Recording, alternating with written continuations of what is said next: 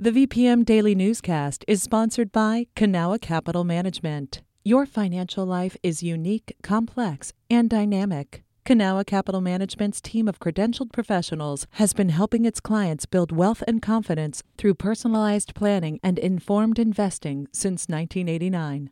Learn more at cancap.com. That's K A N C A P.com. You're listening to the VPM Daily Newscast, the recap of today's top stories in Central Virginia. From the VPM Newsroom in Richmond, I'm Kim Strother. Voters can get in line bright and early starting at 6 a.m. to cast their vote on Election Day, where peak times are usually in the early morning and the final few hours. Be sure to have an acceptable form of identification with you. Acceptable forms of photo ID include a driver's license, passport, student ID, or military ID card, and more. Voters should head to their assigned precinct to vote.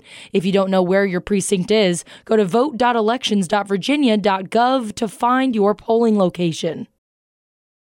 Ahead of today's elections, VPM News is re airing some of our team's recent work on referendums, voting rights and access, and the last entry in our 2023 voter guide. One of the biggest election issues in Richmond revolves around a second casino referendum. Reporter Jahd Khalil explored arguments for and against the proposal.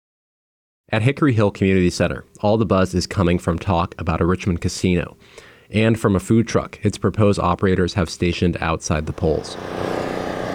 Dorothy Forbes already cast her vote, but she came back. Oh, yeah, I bought my cousin to vote, so we can win this time. We going to win. She voted for the casino in 2021 when Richmond voters narrowly rejected the proposal. So now she's back and voted for it again. They say they have better jobs and opportunities for people to work the companies behind the casino, Urban One and Churchill Downs, say the casino resort called Richmond Grand will create an estimated 1,300 jobs, plus more from its construction off I 95. They say the average compensation for employees will be about $55,000, including benefits. David O'Barry voted for the casino for another reason. We enjoy the tax revenue from alcohol sales. Why shouldn't we enjoy the tax revenue from casino gaming? The city's estimated to receive about $30 million in annual tax revenue from the project and plans to direct that money largely to education and childcare. Casino operators have also promised the city an upfront payment of $26.5 million if voters approve the referendum. Two women campaigning for the casino are directing people to the free food the operators have on site. One day, hot dogs were on offer. Another, it was catfish. The Virginia Center for Investigative Journalism reported that this is the most expensive local race ever in Virginia. The companies tripled their spending this time around on campaign efforts. That's made voter Michael Means a little cautious. Gives me pause. I'm like, if they're willing to spend that much money just to bring it here, I'm just like, well, how much money is going to stay in the community? Means is undecided, even though he voted no in 2021. Lana Rain didn't vote in 2021, but she plans to vote no this time. Gambling can be another thing that people could get addicted to. Um, I've worked around a lot of people who are addicted to gambling, and it's not fun. The General Assembly's Research and Oversight Agency conducted a report in 2019 evaluating potential Virginia casinos. It cited national studies showing 5 to 10 percent of adults are at risk of gambling addiction. That's 10 to 20,000 people in Richmond. But the study stopped short of directly connecting new casinos and increased problem gambling. Sadly, the hope of all of this profit is based off of people losing their money. Jasmine Cobb is a member of the board for No Means No Casino. Opponents like her are hoping for a repeat of the 2021 election. One no was enough, and I think this is like a Hail Mary. Opponents also have problems with transparency. Despite some changes, including the addition of Kentucky based Churchill Downs as an operator, the city didn't conduct a public bidding process like it did in 2021. Churchill Downs CEO Bill Carstanjen has said financing specifics would be announced after the referendum. The developers maintain the project, which includes a concert venue and a 55 acre park, will cost the same as projected in 2021, about $560 million. However, construction industry economists say building costs, especially labor, have risen anywhere between 10 and 20 percent over the last two years. If voters do approve the referendum, the gaming facility would open in May 2026, and all other construction would be completed in 2029. Jahd Khalil, VPM News. Redistricting is a little complicated to explain, but it has a huge impact on this year's General Assembly elections. VPM News is re airing Meghin Moore's report on how the redrawn maps might have moved people to new, easier to understand districts. In 2020, 65% of voting Virginians passed a constitutional amendment on the ballot.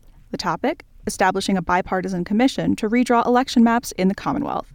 The amendment replaced map making done by the General Assembly and the governor, and it added a failsafe. If the commission couldn't finalize new, equitable districts, the state Supreme Court would step in. The 16 person commission, which has both state lawmakers and Virginia citizens, was supposed to have new maps done by 2021, but that got pushed back, first due to COVID 19, and then because the Virginia Supreme Court had to appoint people to redraw them. As J. Miles Coleman with the University of Virginia Center for Politics puts it, taking redistricting out of politicians' hands is still a novel idea. Redistricting is like any other bill. It's introduced, it's signed, it's passed by the legislature, and signed off by the governor. Coleman says these new maps might be easier to understand when compared to previous ones. As someone who's always looking at these maps, who has to analyze elections and maps myself, I like them in the sense that the lines are much cleaner. The maps were drawn with the U.S. Census in mind, which accounts for population changes over the last decade. Meghin Moore, VPM News. State officials have said the 3,400 voters mistakenly removed from Virginia's rolls were reinstated and notified ahead of today's elections. But, as Ben Paviour reported in late October, that total was more than 10 times higher than the initial estimate of less than 300 people.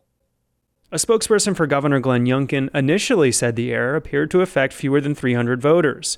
The Virginia Department of Elections now puts the total at 3,400.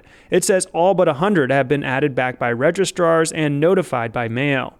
ACLU policy strategist Shawn Weneta says the mistake, which was first reported by VPM News, may have already deterred voters. I can't imagine how humiliating it must be to show up at the polls knowing your rights have been restored by the governor, and then being told that you can't vote. The purge centered on people who'd been convicted of felonies but later regained their right to vote from a Virginia governor. Some in that group were mistakenly removed from the rolls after probation violations, not new felony convictions. Earlier this week, Youngkin ordered the state inspector general to investigate. Ben Paviour, VPM News. In Hanover County, school board members are appointed by supervisors, not elected. Today, VPM News is re airing Lyndon German's report in Hanover, where the Board of Supervisors, not voters themselves, currently choose who gets to sit on the board. In September, Hanover residents gathered at the Ashland Library for a rally in favor of an elected school board. Sterling Daniel is a former school board member. He addressed concerns that taking school board selections to voters would make education too political. So clearly, they haven't had a TV on in the last two years or since the school board meeting. Politics has always been in school divisions. It has always been in school boards. The event was hosted by the nonpartisan group Hanover Citizens for an Elected School Board. Over the last two years, the group petitioned the courts and Hanover Elections Office to add this question to the ballot Shall the method of selecting the school board be changed from appointment by the governing body to direct election by the voters? Here's Daniel again. Go make them get out there, go make them tell you what they want to do for education, and let them earn their spot on the school board, not because they have an R or a D next to their name. Virginia has a long, sordid history with appointed school boards that stems from Jim Crow era policies of the early to mid 20th century. It wasn't until 1947 that the Virginia General Assembly passed a law permitting Arlington County to elect its school board. When the U.S. Supreme Court ended school segregation in 1954, Arlington was the first to integrate its school system. In response, the General Assembly repealed the law permitting school board elections. After multiple legal battles spurred by groups like the NAACP, the General Assembly finally permitted all Virginia districts to petition for school board elections, beginning in 1992. Today, only 12 of 132 school boards are still appointed.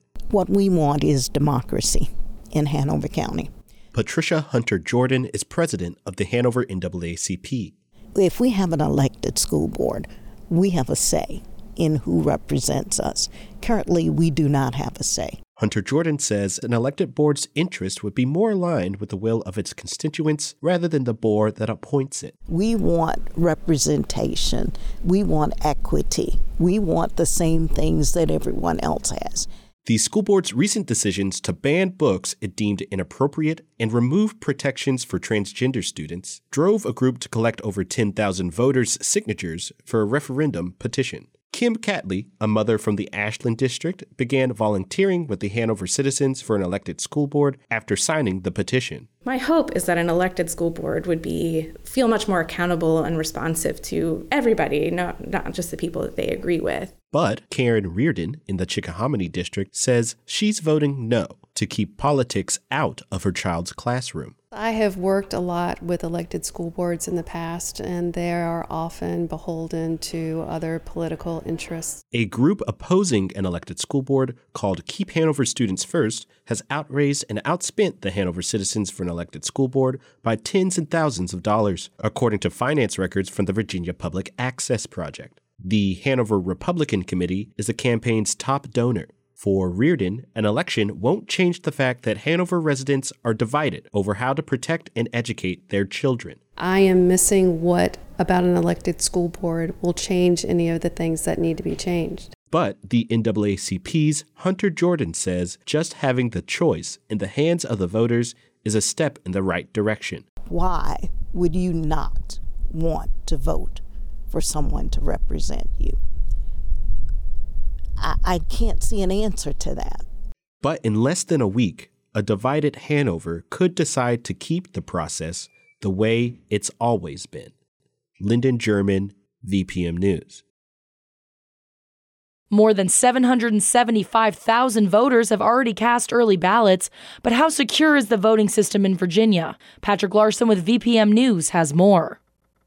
After the polls close, local and state election officials and boards must finish the work of counting and certifying the votes by December 4th. The good news about Virginia, unlike some states, is uh, uh, Virginia's elections are, are, are largely well run by dedicated public servants. That's Jenna Lowenstein, Executive Director of Informing Democracy, a nonprofit that recently published a report on Virginia's election system.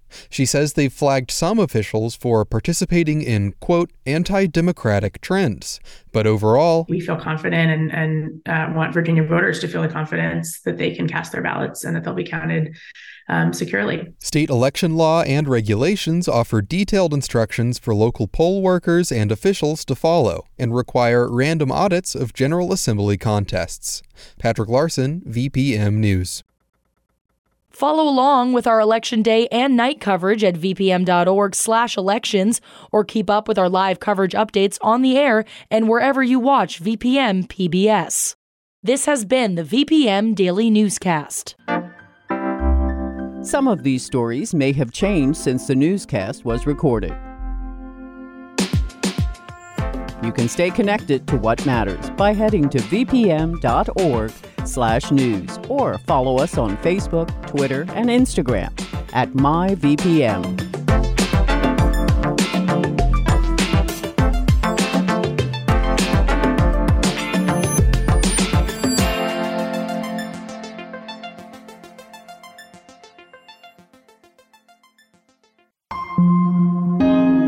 VPM. I'm Speech Thomas from the hip hop crew Arrested Development. On the new VPM podcast, Track Change, I take you behind the walls of Richmond City Jail, where I help four men record an album and hear how they're trying to break free from a cycle of addiction and incarceration. Been so long since I've been free. Subscribe to Track Change in your podcast app.